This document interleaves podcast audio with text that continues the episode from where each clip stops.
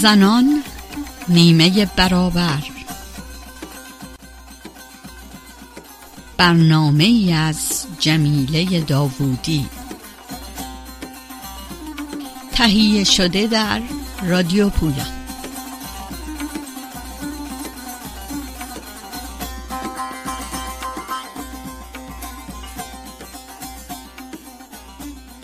درود بر شنوندگان رادیو پویا.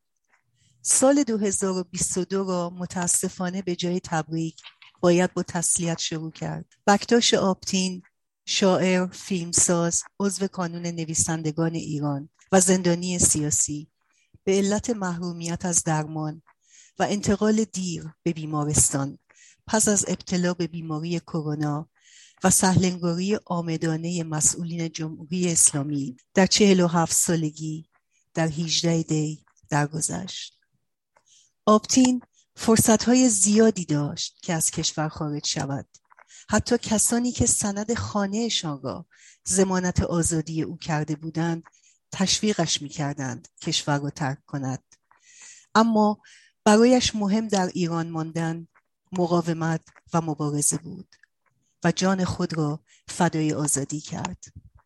سازمان گزارشگران بدون مرز اعلام کرد که بکتاش آبتین از حق درمان محروم شده بود و مقامهای جمهوری اسلامی ایران مسئول مرگ او هستند. انجمن قلم آمریکا با بیان مطلقا قابل پیشگیری بودن مرگ آبتین آن را عملا نوعی اعدام توسط حکومت ایران نامید. یک روز پس از درگذشت آبتین تعدادی از زندانیان سیاسی همبندی او در زندان اوین در زمان هواخوری بند تحسن کرده و به عدم رسیدگی به موقع پزشکی برای سلامت او اعتراض کردند. و شش نفر از زندانیان سیاسی از 22 دی دست به اعتصاب کامل غذا زدند که همچنان ادامه دارد و تعدادشان در زندانهای مختلف به 11 نفر رسیده است. در داخل و خارج از ایران نیز بیش از چهل نفر از فعالین حقوق بشر زندانیان سیاسی سابق و هنرمندان به این اعتصاب غذا پیوستند. اهمیت این کارزار و حمایت از آن نه تنها در همبستگی با اعتراض زندانیان سیاسی در زندانهای ایران است بلکه در راستای درخواست اضطراری برای آزادی تمام زندانیان سیاسی است. از شخصیت های شناخته شده ای چون نرگس محمدی که در سه بهمن در دادگاهی پنج دقیقه ای به هشت سال زندان و بیش از هفتاد ضربه شلاق و دو سال ممنوعیت از ارتباط مخابراتی محکوم شد تا کسانی که هرگز اسمشان را نشنیده ایم. و اما برای بررسی و تحلیل شرایط پیچیده ایران پای صحبت مهمان عزیز دکتر هایده مقیسی می نشینیم و نظرات ایشان را در مورد وضعیت فعلی ایران می شنویم.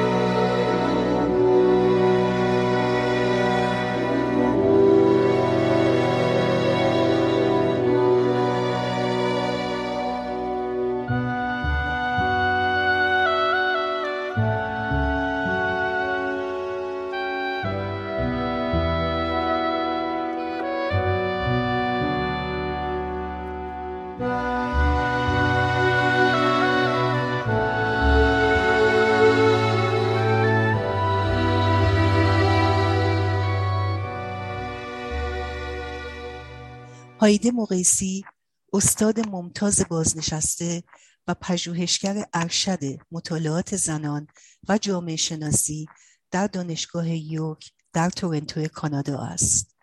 و در این دانشگاه مسئولیت هایی از جمله معاونت امور بین المللی رشته های علوم اجتماعی و انسانی رئیس هیئت اجرایی مرکز مطالعات فمینیستی و عضویت شورای مرکزی مطالعات پناهندگی را بر عهده داشته است. هایده مقیسی در دوران انقلاب 1357 از پایگزاران سازمان اتحاد ملی زنان از بزرگترین تشکلهای زنان در آن دوران و عضو هیئت تحریریه نشریات آن برابری و زنان در مبارزه بود. کتاب های دکتر مقیسی به زبان انگلیسی و فارسی عبارتند از فمینیسم و پوپولیسم. فمینیست و بنیادگرایی محدودیت های تحلیل پسا مدرن که برنده کتاب برجسته آکادمیک سال 1999 در رشته جامعه شناسی از سوی مجله کتاب های آکادمیک چویس شد. ویراستار مجموعه سجلدی زنان و اسلام مفاهیم انتقادی در جامعه شناسی و همچنین کتاب مهاجرین مسلمان جنسیت فرهنگ و هویت است.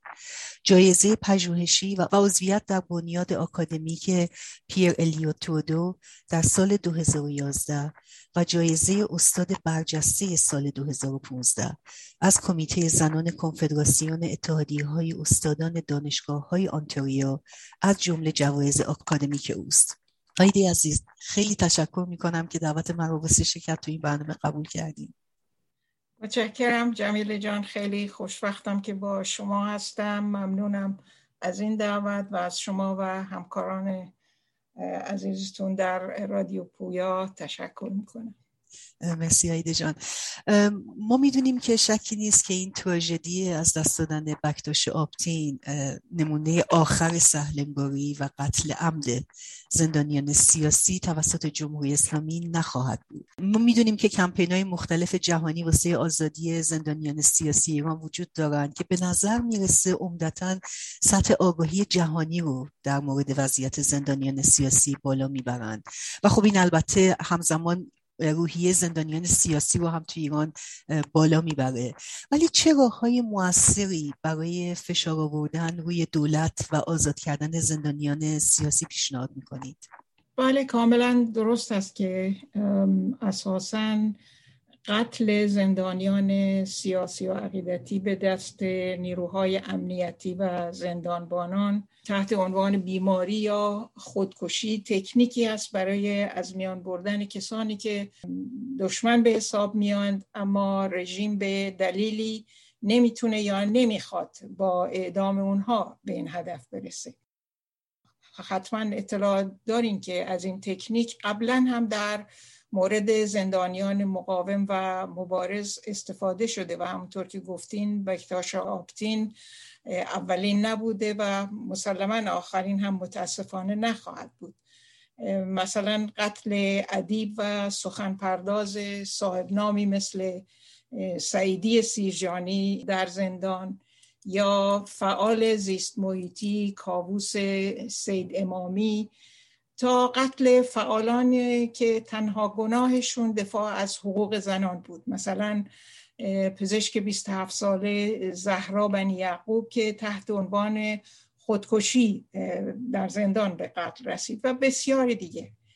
اما به مرگ کشاندن زندانیان بیمار یا بیمار شده از طریق عدم رسیدگی یا تحمیل آمدانه شرایط غیر انسانی که منجر به تشدید بیماری میشه در یکی دو سال اخیر به نظر می‌رسه که شدت بیشتری گرفته. نام هایی که بلافاصله به ذهن میاد قتل بهنام محجوبی درویش محبوس در زندان ساسان نیک نفس عادل کیانپور و در حقیقت بکتاش آبتین نمونه های آخر هستند.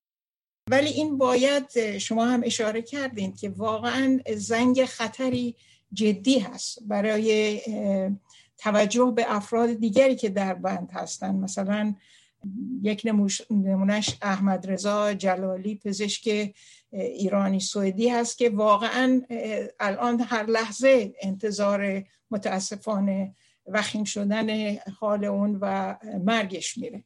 البته گروه های سیاسی و مدنی و فعالین سیاسی منفردی که در مقوله عام اپوزیسیون قرار دارن در چهل سال گذشته تلاش های زیادی برای افشای این جنایات انجام دادن. از جمعآوری تومارها انتشارات آگاهی رسانه تا تماس با نهادهای مترقی جهانی یا حتی ترتیب دادن مثلا اعطای جوایز معتبر جهانی به مبارزین و زندانیان سیاسی و عقیدتی. اما پرسش این هست که آیا با توجه به وجود جمعیت عظیم مهاجرین ایرانی در کشورهای مختلف جهان و امکانات و منابع گسترده انسانی، فکری و مالی اونها به خصوص. آیا اپوزیسیون خارج از کشور تونسته با استفاده از این منابع با تلاش های متکی بر استراتژی و برنامه و نظم به نحو کارآمدتری به حمایت و دفاع از زندانیان سیاسی و عقیدتی بپردازه؟ به نظر من پاسخ منفی است. این توضیح رو بدم که انتظار این نیست که اقدامات دفاعی و حمایتی بتونه سیاست های سرکوبگرانه رژیم رو به کلی پایان بده. چون اساسا تنها راه بقای رژیم های تمامیت خواه و غیر دموکراتیک و استبدادی حالا از هر نوعی که باشن سرکوب دگراندیشان و معترضین به سیاست های خودشون هست. ولی من در اینجا می‌خوام به یکی از مشکلات عمده شاید در حقیقت عمده ترین مشکل در مقابله مؤثرتر و کارآمدتر اشاره بکنم علیه رژیم و اون پراکندگی سیاسی و, نظر و نظری اپوزیسیون متشکل و غیر متشکل خارج از کشور هست. این پراکندگی که نتیجه همون عواملی است که در دوران بلافاصله پس از انقلاب هم مانع از تشکیل یک صف هماهنگ و توانمند و مستقل از بینش ها و باورهای جناهی علیه تمامیت خواهی های سرکوبگرانی رژیم تازه به قدرت رسیده بود هنوز هم بخش عمده انرژی و امکانات اپوزیسیون رو میبلعه.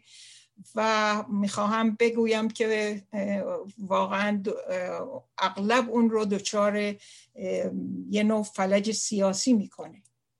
اشاره من به ادامه فرقگرایی خودبرحق بینی و اختلافات سیاسی و نظری درونی و بین درونی اپوزیسیون در شرایطی هست در شرایط حاضر.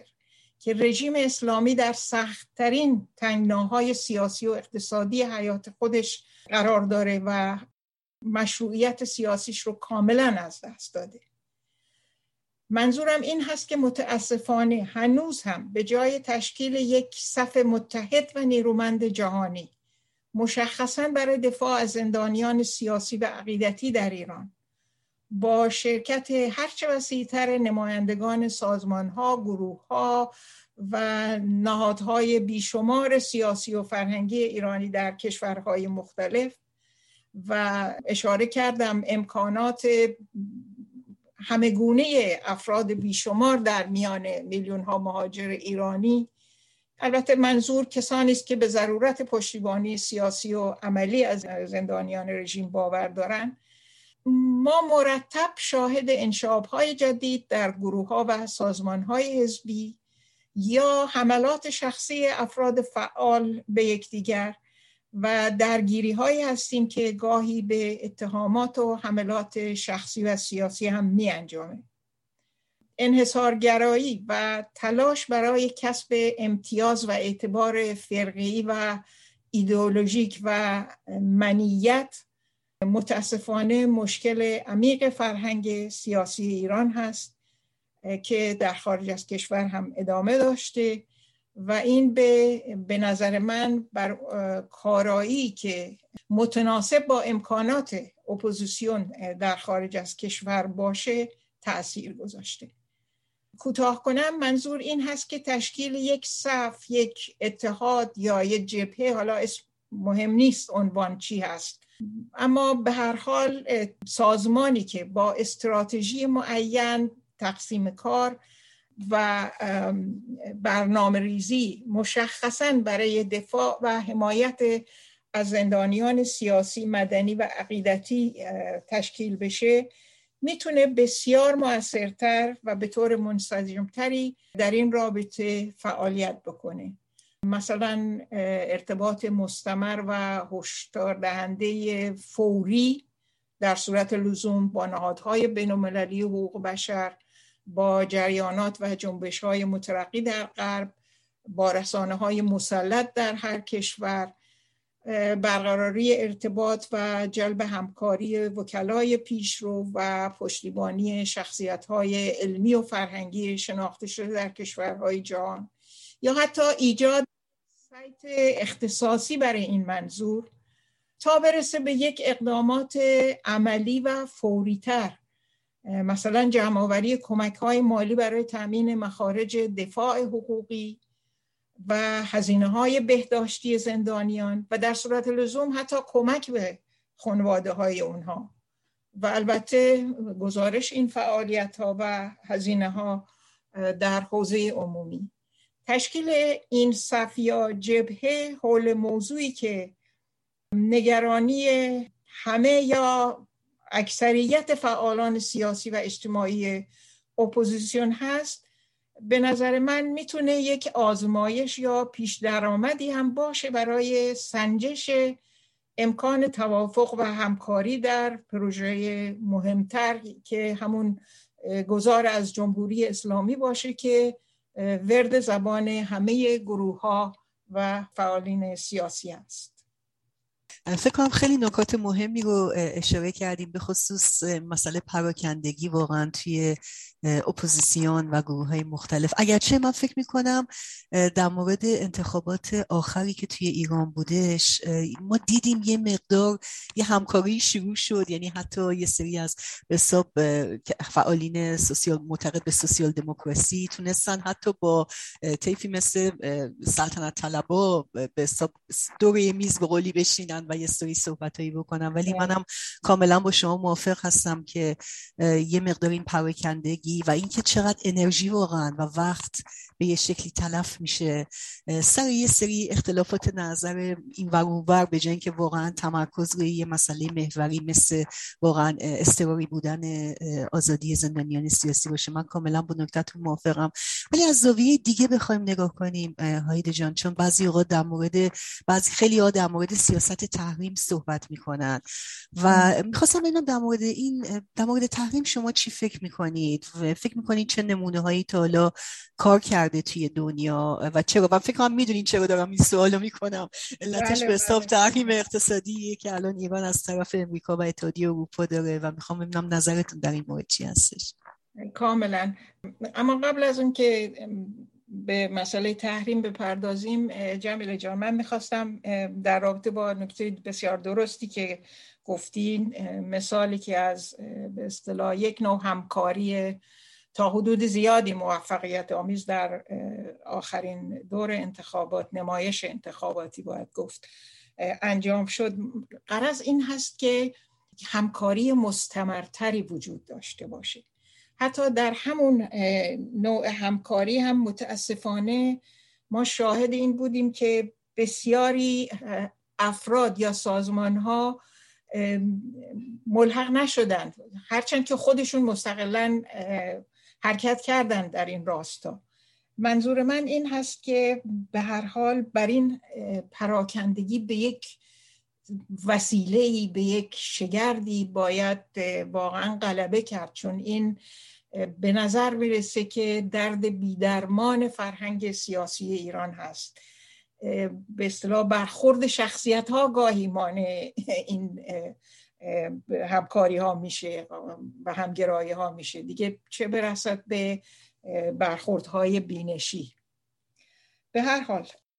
اما در مورد تحریم های تحریم اقتصادی به طور کلی همونطور که همه می‌دونیم این یک ابزار متداولی هست. در دست دولت های بزرگ در کشورهای بزرگ اقتصادی و صنعتی برای وادار ساختن یک دولت دیگه به اتخاذ یا ترک یک سیاست معین یا برای ایجاد مشکلات اقتصادی از طریق بالا بردن هزینه زندگی برای مردم عادی با امید افزایش اعتراضات و شورش ها و تسلیم شدن یا فروپاشی دولت یا حتی نظام سیاسی حاکم. گاهی مثل مورد آفریقای جنوبی در سالهای هشتاد فشار از پایین و کمپین های وسیع موفقیت آمیز در جامعه مدنی جنبش های گسترده مدنی و اجتماعی مترقی تصمیم به تحریم اقتصادی رو به قدرت های بزرگ تحمیل می‌کنه. و شاید این تا اونجایی که من به خاطرم میاد تنها نمونه موفقیت آمیز بود که البته موفقیت اون به خب مکانیزم های دیگر داخلی خود آفریقای جنوبی هم مربوط بود. ولی گاهی سیاست تحریم سیاستی است که مثل مورد کوبا کره شمالی ونزوئلا یا ایران هدف تحریم تضعیف دولت و نظام سیاسی است که دوست و متحد قدرت های بزرگ تلقی نمیشن. اما من می‌خوام بگم که تجربه نشون داده که حاصل تحریم اقتصادی در کشورهایی که هدف تحریم بودن اغلب فقط سختتر شدن گذران زندگی مردم عادی بوده. یعنی کاهش سطح درآمد و استاندارد زندگی خانواده ها کاهش قدرت خرید اونها یا عدم دسترسیشون به بعضی کالاهای ضروری مثلا مواد غذایی و بهداشتی دارو درمان پزشکی و بعضی خدمات کلیدی. طبعا خیلی واضح هست که کاهش درآمدهای دولت به توقف بعضی خدمات دولتی به زیان آسیب پذیرترین اقشار جامعه منجر میشه که به این خدمات اتکا دارن. شاید تنها مورد استثناء کوبا باشه که پس از سقوط شوروی و قطع کمک های اون هرچند تحمل تحریم های آمریکا که از 1960 به طوری که می‌دونین آغاز شد و به تدریج افزایش داده شد شدیدتر شد. ولی مسائل رفاهی عاجل جامعه رو تحت تاثیر قرار نداد. مثلا بودجه آموزش و پرورش و بهداشت و درمان به هیچ وجه تغییر نکرد. منظور این هست که اگر هدف تحریم های اقتصادی فروپاشی دولت های هدف تحریم هست لزوما نتیجه دلخواه رو نداده و نمیده. یعنی موفقیت تحریم اقتصادی عمدتا در مورد افزایش فشار بیشتر بر شهروندان عادی جامعه هست. به همین دلیل هست که گاهی از تحریم اقتصادی به عنوان تنبیه دستی جمعی صحبت میشه بدون تاثیر عمده بر رژیم ها خب مثال ها هم زیاد هست. در کره شمالی تحریم ها به مرگ صدها هزار نفر منجر شد. و تحریم عراق در که از 1991 آغاز شد موجب مرگ نیم میلیون کودک شد. اما به سقوط حکومت صدام حسین منتهی نشد. از اون بدتر عوارض اجتماعی هست که در دوران تحریم اقتصادی عراق هم مطالعه شد و ثبت شده و الان در ایران هم قابل مشاهده است. یعنی عوارض اجتماعی منظور این هست که سختی معیشت موجب آسیب های غیر قابل جبران در سلامت روانی و اخلاقی جامعه و افزایش مثلا خشونت های گوناگون و بیدلیل. بیکاری عدم امنیت شغلی و اجتماعی نومیدی نگرانی در مورد آینده.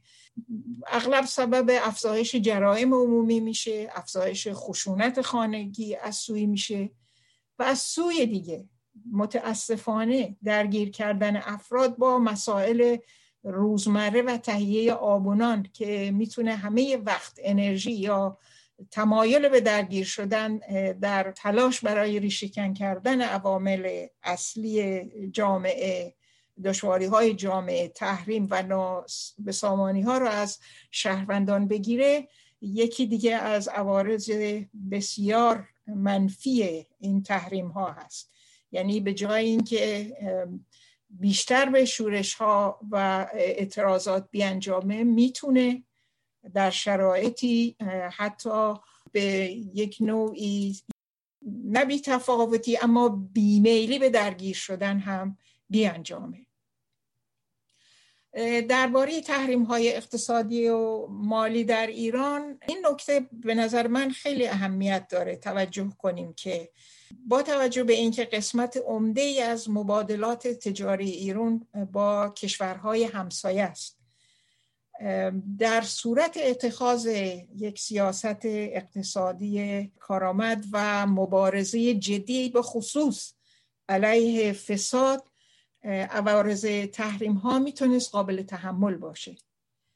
اما متاسفانه سوء مدیریت ندانم کاری و فساد نهادین شده حکومت مداران از یک طرف و تعهدات ایدئولوژیک و بلند پروازانه رژیم برای ایجاد و تأمین هزینه های گروه های به اصطلاح نیابتی و متحدینشون و اضافه کنم برپا داشتن انواع و اقسام نهادها و بنیادهای مذهبی بیفایده و پرهزینه داخلی که فقط برای حفظ سرسپردگان یا فرصت طلبان انجام میشه. امکان این که بتونه عوارض خیلی جدی تحریم رو حداقل تخفیف بده از رژیم گرفته. یعنی خلاصه اینکه تحریم اقتصادی تنها گذران زندگی مردم عادی رو سختتر کرده و همه نوع کمبود از مواد غذایی حتی مواد جیربندی شده دارو و خدمات بهداشتی گرفته تا دسترسی به آب سالم رو از مردم گرفته که نتیجه ویرانی زیرساخت ها و محیط زیست بوده که رژیم اساسا نه توجهی به اون داره و نه حاضر هست که به عوارض دراز مدت اون فکر کنه. یه نکته دیگرم که خیلی مهم هست که من اینجا ذکر کنم این هست که عوارض تحریم اقتصادی برای شهروندان زن و مرد یکسان نیست. یعنی این به اصطلاح عدم تناسب. به حدی هست که بعضی از پژوهشگران تحریم رو یک مسئله جنسیتی هم می‌دونن. دلیل این هست که اگر بپذیریم که همه جا فشار تحریم اقتصادی بر فرودستان جامعه بیشتر است و با توجه به این که حتی در شرایط عادی هم زنان از لحاظ اقتصادی در موقعیت نابرابری نسبت به مردان قرار دارند در عین اینکه مسئولیت اداره خانه و مراقبت از کودکان و خیشاوندان بیمار یا سالمند رو هم به عهده دارند از تحریم اقتصادی بیشتر آسیب می‌بینن. حالا این به طور عام یک واقعیت هست اما در ایران ما مشکل دیگری هم داریم و اون سیاست هدفمند بیرون کردن زنان از نیروی کار اخراج تقلیل ساعت کار نیمه وقت کردن اونها و سایر شگرت های رژیم برای بیرون راندن زنان از بازار کار هست که تمام دولت های جمهوری اسلامی پس از جنگ با عراق دنبال کردند بنابراین این مسائل تحریم از نظر تحریم زنان رو در شرایط بسیار آسیب پذیرتر اقتصادی قرار میده. حالا بگذاریم از گزارشات متعددی که همه ما دنبال می‌کنیم در مورد افزایش شدید فقر خانواده هایی که خانواده های به اصطلاح کم درآمد و توحید است که به افزایش شدید ازدواج های زودرس دختران یا در حقیقت کودک همسری انجامیده که مرتبا گزارش می‌گیریم و طبعا سایر آسیب های اجتماعی رو هم به دنبال داره از جمله کارتون خوابی زنان و پایین اومدن سن اعتیاد و فحشا و زبالگردی کودکان که گزارشات هر روزه هست. فکر کنم که کاملا به تمام متاسفانه شرایط وخیمی که الان وجود داره توی ایران به درستی اشاره کردین هایده جان. و واقعا مسئله تحریم و تاثیراتش یعنی همونطور که خودتونم گفتین مشخصا می‌دونین دودش بیشتر از دولت تو چش مردم میره. یعنی در این شکی نیستش می‌دونید منتها یه نظری که من این اواخری مقدار بهش برخورد کردم که واسش باعث فکره می‌دونید چون می‌دونین چیزی که میگن میگن که تحریم صدمه می‌زنه آپارتاید می‌کشه. می‌دونین یعنی یه نظری هست که معتقده که اگر واقعا این تحریم و به طور کلی بایکوت به تمام شکل می‌دونین. یعنی البته میگم این یه نظره. این که مثلا حتی ورزش ایران سینما هنرمندان می‌دونین. یعنی به طور کلی میگم یه چیزی شبیه به همون اتفاقی که در مورد آفریقای جنوبی افتاد. اگر یه شکل همه جانبه ای اتفاق بیفته شکی نیست که خب این فشارش دوباره بیشتر و بیشتر روی مردم خواهد بود.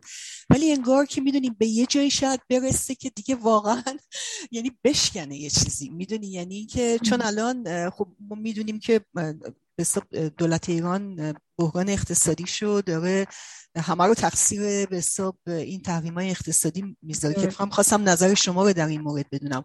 فقط خواستم بدونم اینو اینو چجوری می‌بینیم؟ می‌دونی یعنی می‌خوام بگم که یه طرفی خب واقعا ما می‌دونیم این فشار کجا داره میاد ولی از طرف دیگه هم حتی قبل از این تحریم ها هم آخه وضع می‌دونین مردم بهتر از این نبود اونقدر. می‌دونین در واقع به یه شکلی دولت داره از این به عنوان یه ماسک استفاده می‌کنه.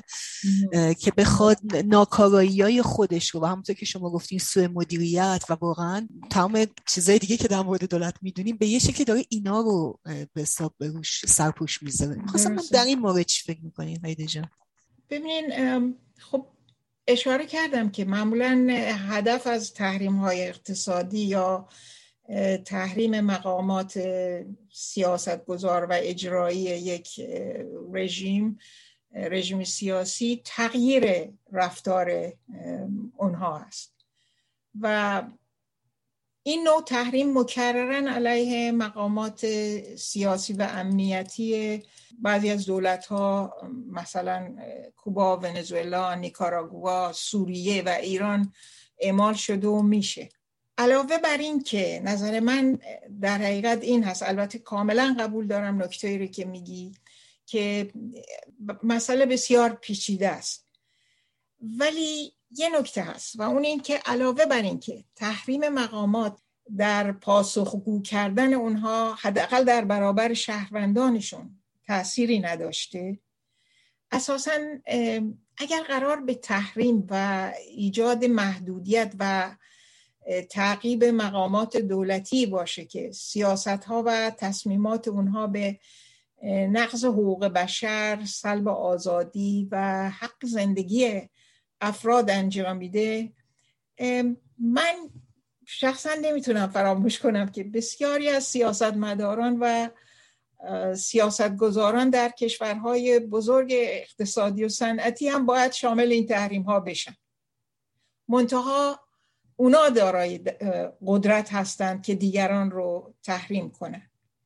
اما از این نکته که بگذریم تحریم سران رژیم های سرکوبگر و مجریان و کارگزاران اونها که به صورت فاحشی به نقض حقوق بشر پرداختند حتی دستشون به خون آزادی طلبان و مبارزین آغشته هست چیزی هست و تسری دادن اون به ورزشکاران هنرمندان و اهل سینما چیز دیگر شاید تحریم مقامات رژیم های سرکوبگر و تعقیب و مجازات جنایتکارانی که در خدمت بقای این رژیم ها هستند پیامی باشه به همکاران اونها که نمی‌تونن با توسل به اینکه فقط معمور اجرا بودند از خودشون سلب مسئولیت کنند ولی ورزشکاران هنرمندان اهل سینما نویسندگان و به طور عام کسانی که اهل تفکر و کتاب و غیره هستند خودشون اغلب قربانیان یا از جان به در بردگان این سیاست ها هستن و من واقعا نمی‌دونم که چنین تحریم گسترده چه کمکی می‌تونه به خصوص در مورد رژیمی مثل رژیم ایران به در حال پاسخگو کردن اونها بکنه؟ من فکر خیلی مهمه هایده جان یعنی دقیقا این تمرکز و اشارتون به تحریم سران جمهوری اسلامی. مثلا چون ما خودم مطمئنا هممون شاهد دادگاه های حمید نوری بودیم که به بله. نظر من یکی از بهترین اتفاقاتیه واقعا که توی این چند سال گذشته توی پروسه دادخواهی واقعا به انجام رسیده. بله. بنابراین من کاملا با شما موافق هستم. به خصوص که می‌دونیم من گاهی فکر می‌کنم به هر حال یک ملت دارن تو اون کشور زندگی می‌کنن. می‌دونید و به هر حال ورزش سینما هنر اینها چه بله، قسمت هایی هستش که می‌دونیم ماها خارج از کشور نشستیم ولی اونها اینا چیزاییه که می‌تونن باهاش می‌دونین زمان بگذرونن. بنابراین من کاملا با شما موافق هستم و واقعا می‌خواستم تایید تاکید بکنم سر اینکه ادامه همین کارهایی مثل دستگیری واقعا آدم هایی که اینجوری درگیر بودن واقعا توی این قتل های این و این کشتارهای زندانیان سیاسی مثل حمید نوری خیلی مهمه. بنابراین من کاملا با شما موافق هستم. یه چیزی که فقط به فکرم می‌رسید در رابطه با فعالیتی که شاید گروه ها و کمپین های مختلف بتونن انجام بدن فشار روی دولت های دولت های کشورهایی که توش زندگی می‌کنن. مثلا می‌دونیم مثلا فرض کانادا اروپا امریکا. چون می‌دونیم ما مذاکرات برجام می‌دونیم که به حساب داره اتفاق میفته من به همش فکر می‌کردم که خب اگر مثلا خود ما که تو امریکا هستیم اگر بتونیم فشار بیاریم روی دولت بایدن که به حساب توی این مذاکراتی که داره انجام میشه با ایران در واقع آزادی زندانیان سیاسی رو یکی از شرایط بگذارن. می‌دونم که خیلی دور از واقعیته ولی منظورم نیست. ببینین در دور اولم جمیل جان اگه یادتون باشه بعضی از گروه های به اصطلاح حقوق بشری ایرانی منظورم هست. مرتبا اینو ذکر می‌کردن و سعی می‌کردن اینو به مذاکره کنندگان یادآوری یا تحمیل کنند که خب چطور هست مسئله نقض حقوق بشر هم جز این مذاکرات بگنجونین. ولی خب متاسفانه به دلایل خیلی روشن اینا حاضر نیستن این کار کنن. چون همیشه ملاحظات تجاری خیلی براشون اهمیت بیشتری داره تا مسائل حقوق بشر که عمدتا یک برای خیلی ها واقعا یک لفاظی سیاسی هست. الان کانادا رو ذکر کردین مثلا یکی از من اینو در پرانتز فکر می‌کنم اهمیت داره که ذکر کنم که متاسفانه علا رغم تلاش بعضی از ما نتونستیم واقعا این نکته رو پیش ببریم که چقدر اهمیت داره. که دولت کانادا رو وادار کنیم که حداقل این مسئله رو به رسمیت بشناسه که الان شده یک محل پولشویی و سرمایه گذاری به از طریق پولهای دزدیده شده از مردم ایران. من وقتی که صحبت می‌کنم از پراکندگی اپوزیسیون و از اینکه به نسبت امکانات متاسفانه ما نمی‌تونیم در حد لازم کارآمد باشیم یکی از مواردش همین هست که حداقل این که اگر نمی‌تونیم جلوی یک چنین سیاست های رو از جانب کشورهای کشور مهاجر مهاجرتمون هست بگیریم حداقل در مورد این یه مقدار تبلیغ انجام بشه که شهروندان دیگر متوجه باشند که سیاستمداران در این کشورها چقدر فرصت طلبانه به نسبت به مسائل مربوط به حقوق بشر سلب آزادی ها و حق زندگی سایر جوامع بیعتنا هستند و فقط به حرف بسنده می‌کنند منظور این هست واقعا که هنوز خیلی کارها میشه انجام داد که انجام داده نمیشه و به نظر من هنوز هم معتقدم یکی از علل عمدش پراکندگی اپوزیسیون در خارج از کشور هست. کاملا درست میگین؟ وایدی جان صحبت پراکندگی کردیم. ما اگه برگردیم به شرایط فعلی ایران واقعا ما تو این چند ماه گذشته حداقل واقعا شاهد اعتراضات مردم خوزستان اصفهان و مبارزات قشرهای مختلف به خصوص معلمین اتوبوسرانان خانواده های قربانیان پرواز اوکراین خانواده های زندانی سیاسی زنان می‌دونی؟ یعنی تمام این حرکت ها رو ما واقعا شاهدش هستیم و خب البته سیاست جمهوری اسلامی همیشه سرکوب بوده. می‌خواستم ببینم به نظر شما چطوری می‌تونیم این حرکت ها و اعتراضات رو به یه شکلی سمت و سو بدیم. ببینید درست میگیم. واقعا روزی نیست که در تهران و شهرهای عمده کشور اعتراض جمعی و نوعی گرد همایی اعتراضی صورت نگیره. تمام ما این اخبار رو دنبال می‌کنیم. و این رو هم می‌دونیم که به ندرت ممکن هست که حتی به خواست مقطعی اعتراض کنندگان پاسخی داده بشه. البته مثلا بازگرداندن مالکیت شرکت نیشکر هفتپه از بخش خصوصی به دولت که یکی از خواسته های کارگران معترض و اعتصابی بود در سال گذشته. حالا صرف نظر از اینکه نتیجه این به اصطلاح تجدید تملک دولت چه نتیجه برای کارگران داشته باشه به حال یک استثنایی بود که به خواست کارگران و اعتراض و اعتصابشون پاسخ داده شد به ناچار. اما من می‌خوام بر این نکته تاکید کنم که تمام بررسی ها و تمام تجارب عینی نشان میده که اعتراضات خیابونی و شورش های مقطعی اجتماعی تا به یک جنبش تبدیل نشن یعنی سازمان یافتگی استراتژی استمرار و فعالیت منظم خارج از حوزه و کنترل نهادهای رسمی رو نداشته باشند نه امکان متحقق ساختن خواسته های عاجل و فوریشون رو خواهند داشت و نه بر فرض تحقق این خواستها خواهند تونست دستاوردهاشون رو وسیله کسب رفرم های اساسی تری کنند.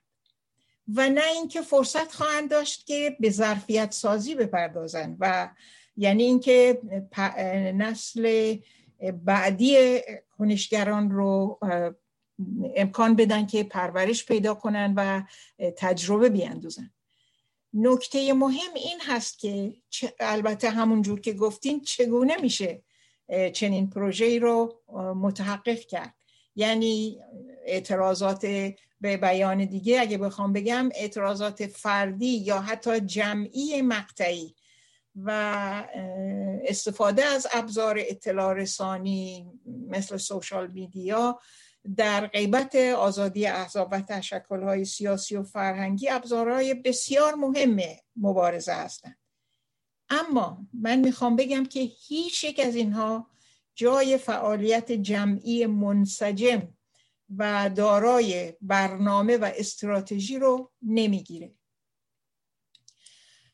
این نکته ما رو به یه نکته دیگری میرسونه و اینکه جنبش های اعتراضی بنا به ماهیت طبقاتی هستند و اقشار و طبقات گوناگونی با بینش یا اولویت های گوناگون به خاطر اشتراک منافع. مثلا تنزل سطح معاش یا تنزل دسترسی به آب و یا سایر منابع زیست محیطی یا تبعیض های حقوقی و اجتماعی حق کار حق تشکل و غیره با یک جنبش همراه میشن حضور طبقات متعدد اقشار متعدد در این جنبش ها مثلا طبقه متوسط. همراه با طبقه کارگر و سایر فرودست شدگان در جنبش های اجتماعی با توجه به علائق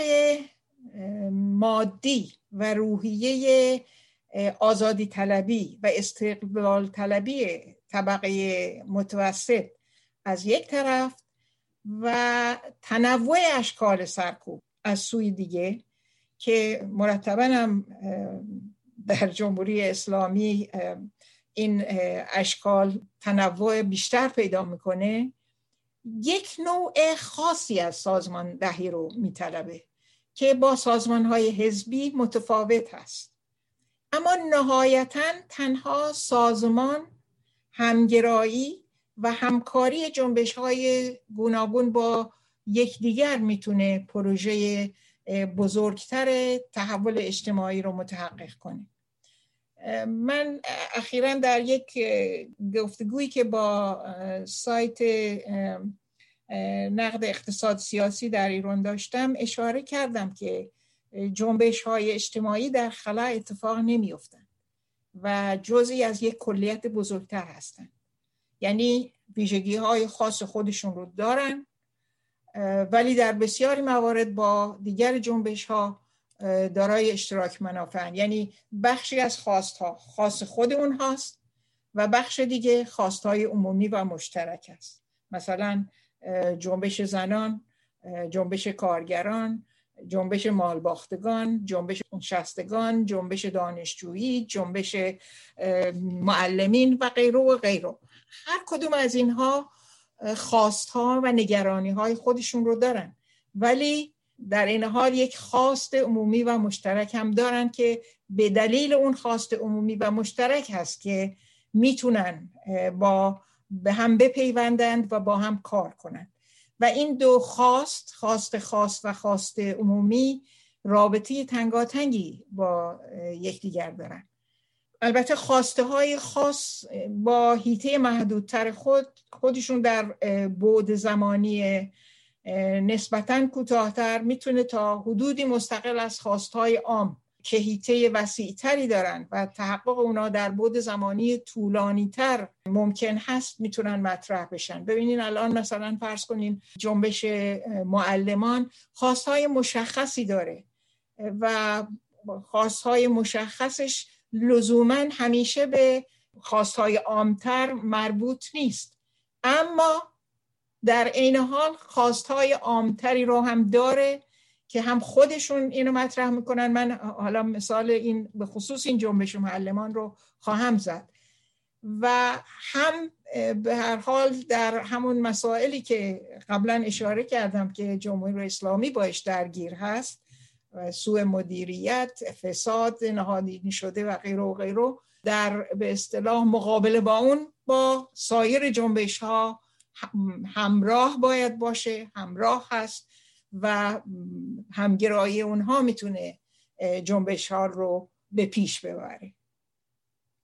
نمی‌دونم پاسخ شما رو بله نه کاملا درست کاملا درست. حالا می‌دونم که برای با توجه به شرایط پیچیده ایران سوال مشکلی خواهد بود برای شما. ولی می‌خواستم ببینم اگه بخواین به طور کلی یک نگاهی به شرایط فعلی ایران داشته باشیم و شاید یه چشمانداز آینده چجور می‌بینید اینو؟ یعنی می‌دونم ممکنه خیلی خوشبینانه یا خیلی بدبینانه باشه ولی مشتاقم که نظرتون رو بدونم.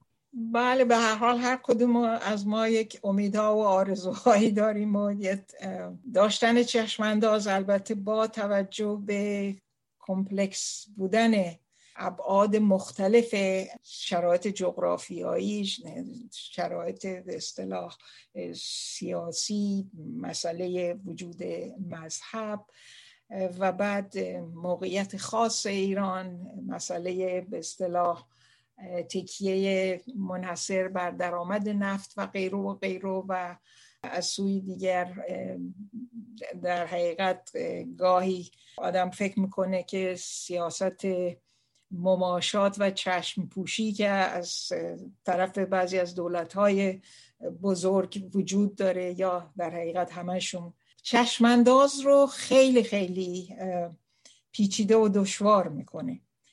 ولی علا رقم همه رویدادها و پدیده های نومید کننده و حتی ترساوره که در کشور الان شاهدش هستیم اونچه که به انسان امید میده مبارزه برای ادامه مبارزه برای آزادی و عدالت اجتماعی هست. و اینکه ماسک تقدس برای همیشه از چهره رژیم ولایت فقیه برداشته شده و واقعا مشروعیتش در چشم حتی طرفداران این رژیم البته بجز پروترین اونا چه در داخل و چه در خارج از کشور از میون برداشته شده.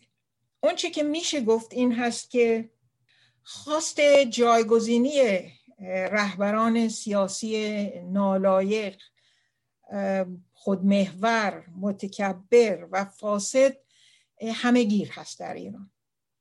و هیچ نظام سیاسی و استفاده اون از هر نوع ابزار سرکوب به هر حال نمی‌تونه صدای اعتراض و خواست تغییر رو که از هر طرف شنیده میشه ساکت کنه. اعتراضات و مقاومت معترضینی که الان در ایران در صف اول به چالش کشیدن رژیم قرار دارن شاید سازمان ضروری رو الان نداشته باشه. من فکر می‌کنم اما که باید یک مقدار بیشتری به خود مردم اعتماد داشت. و اینکه و منظور من از مردم فعالین اجتماعی و معترضین در جامعه مدنی هست. و امیدم این هست که تاکتیک ها و برنامه و ابزار همگرایی گروه های متعدد متعرض در پروسه حرکت شفاف و پالوده بشن. اون چی که اهمیت داره به نظر من یافتن فصل مشترک بین این همه معترضین و بسیج و یادگیری حول اونها هست. قدم دوم این هست که از اولیت و اولیت بندی و ارزش گذاری بر مطالبات این یا اون جنبش یا این یا اون خواست سیاسی که مثلا فلان جنبش یا فلان گروه اعتراضی الان خواستاش اهمیت بیشتری داره از این باید اجتناب کرد. دقیقا این اولویت بندی هست که هم امکان اعتلاف های مقطعی رو نابود می‌کنه و هم متحدین بالقوه رو می‌تونه به حاشیه برونه و یا حتی منفعل کنه. توجه به این که باید به برخوردهای مشخص به مسائل عاجل و به اصطلاح زمینی توجه کرد برنامه های کوتاه مدت و کمتر بلند پروازانه اما شدنی در اعتلاف های مقطعی داشت. بدون آنکه این توجه به تقلیل انتظارات و خواسته ها بیانجامه. ضمنا نباید نسبت به خطر پنهان ماندن علل ساختاری یا به طور کلی حذف اونها از معادله بیتوجه بود. که گاهی به منزوی و بیاعتبار کردن کسانی منجر میشه که نسبت به علل ساختاری هشدار میدن. به هر دلیل در جامعه ای که با دلایل بسیار روشنی که همه به اون وقوف داریم واکاوی علل و دلایل آسیب ها و مسائل اجتماعی چندان متداول نیست. و این همیشه این خطر رو داره که راحل های ساده برای موزلات اجتماعی و سیاسی بسیار بزرگ به آسانی پذیرفته بشه. در این رابطه هست که من می‌خوام به گزارش مسئولانه یکی از فعالترین و مؤثرترین جنبش های ادالت جویانی حال حاضر کشور یعنی جنبش معلمین اشاره بکنم. اخیرا یک گزارشی تقریبا یک ماه میگذره از این. یک گزارشی من خوندم از به اصطلاح شورای این جنبش که با اشاره به بعضی از اختلاف نظرهای درونی جنبش. مثلا اختلاف بین گرایشات رادیکال و تند و گرایشات متمایل به فعالیت های منحصرا سنفی. و یا اختلافات بین میان نسلی یا بین نسلی و جنسیتی اشاره کرده بود که می‌تونه مانع حضور غیر مستمر و غیر و منقطع شرکت کنان در جنبش باشه. و راهکارهایی را هم در جهت تقویت اشتراکات و حرکتهای متحدانه به سود توانمندی کل جنبش یادآوری کرده بود. یعنی در حقیقت در این گزارش اولا که به صرف اینی که ممکن هست صحبت گفتن از اختلافات درونی مورد سوء استفاده دشمنان قرار بگیره خداری نکرده بودن. به نظر من بسیار در خود تحسین هست. و از جهت دیگه یک پل زدنی به نظر من بود. بین خواسته های بلافاصله و عاجل شرکت کنندگان در جنبش معلمین و مسائل اساسی تر آموزشی. این همون مسئله است که قبلا ذکر کردم که توجه به مسائل عاجل نباید به تقلیل انتظارات منتهی بشه. یعنی علا رغم اینی که مسائل عاجل اینها دارن اما به مسائل عمدهتر آموزشی که دامن اصلا سیستم آموزشی ایران رو الان گرفته پرداخته بودن. و پیشنهادهایی در مورد برنامه ریزی داده بودن برای رفع این اشکالات که طبیعتا همه این بحث ها به وجود یا عدم وجود دموکراسی در یک جنبش و در جامعه باز میگرده. خوشبختانه آگاهی به حیاتی بودن دموکراسی و آزادی های سیاسی برای تغییرات یا حداقل بهبود شرایط اجتماعی فرهنگی و سیاسی در میان کنشگران و عاملین جنبش های اجتماعی به خصوص همین جنبش معلمان یا جنبش بازنشستگان و سایر جنبش های اجتماعی به چشم می‌خوره و این به هر حال یک چشمانداز روشنی به من میده در رابطه با آینده که در انتظار ایران هست. خیلی خوشحالم که این مثال رو زدین هایده جان چون فکر می‌کنم که خیلی خوبه که با یه نوت خیلی مثبت بخوایم این صحبت رو تمام کنیم. منم واقعا فکر می‌کنم که دستاورد خیلی بزرگیه. واقعا جنبش معلمین حرکتی که شروع کردن و خیلی خیلی خوشبین هستم در مورد این به فعالیتی که داره انجام میشه. من فقط با, یعنی با سپاس فراوان از وقتی که دارین می‌خواستم ببینم اگر نکته آخر یا تکمیلی می‌خواین اضافه کنید بفرمایید. نه فکر می‌کنم حتی از وقتی هم که داشتیم من یه مقدار فراتر رفتم. امیدوارم که موفق باشید و با امید روزهای بهتر. با سپاس و هایدی جان خواستم بهتون بگم که ما واقعا می‌تونیم ساعت ها پای صحبت شما بشنیم من اینو جدا می‌خوام بگم که وقتی به وقت انتخاب کردن یک مهمان برای این برنامه میشه واقعا برای من خیلی مهمه که ما این همه واقعا زنانی داریم مثل خودتون که انقدر پژوهشگر هستید انقدر واقعا آگاهی دارید نسبت به خیلی مسائل و واقعا باید صدای شما شنیده بشه می‌دونین؟ یعنی من فکر کنم خیلی مهمه که این نظرات واقعا گفته بشه و باز تشکر می‌کنم از وقتی که خیلی ممنونم از اینکه فرصت به من دادین منو دعوت کردین. با آرزوی موفقیت و تندرستی شما و موفقیت مبارزه عدالت جویانه ای که بیش از صد سال هست در ایران در جریان هست. عالی اگر اجازه بدین ما برنامه رو با ترانه به نام مختاب که فکر می‌کنم شاید شنیده باشین مرجان فرساد در واقع این ترانه رو برای نیلوفر بیانی و کیومرس مرزبان که دو تن از دوستان فعالش توی محیط حفظ محیط زیست هستن که سالهاست توی زندان هستن اجرا کرده و البته اینو به این امید واقعا خونده که واقعا تمام زندانیان سیاسی توی ایران آزاد بشن. و ما هم با همون امید این برنامه رو با این ترانه به پایان برسیم. مرسی. خیلی ممنون. سپاس از شما هایدی.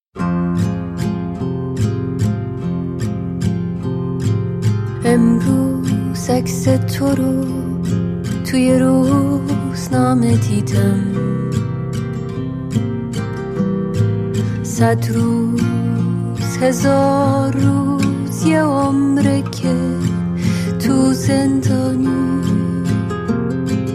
دست تو بستن بالا تو شکستن.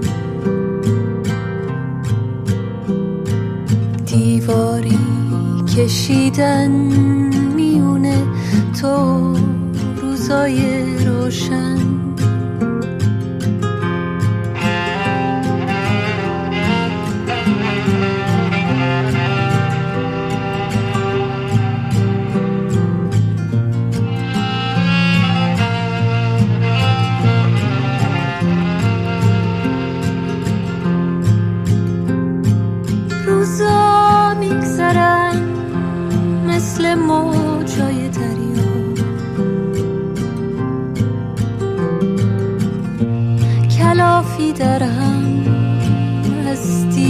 فردا.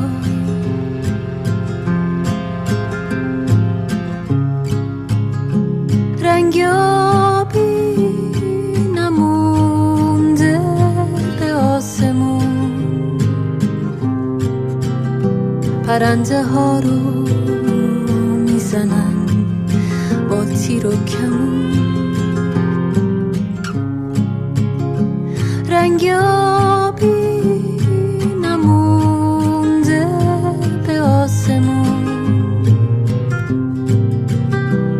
پرنده ها رو می‌زنن با تیر و کمون دونه به دونه ستاره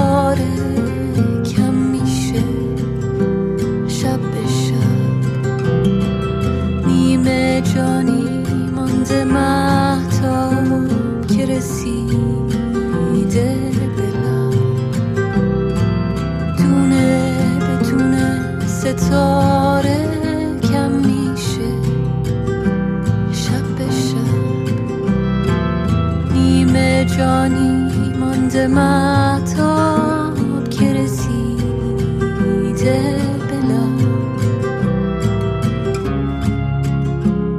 از چماق و توفنگ از ادام و جنگ. جای خالیت بگم یا از دل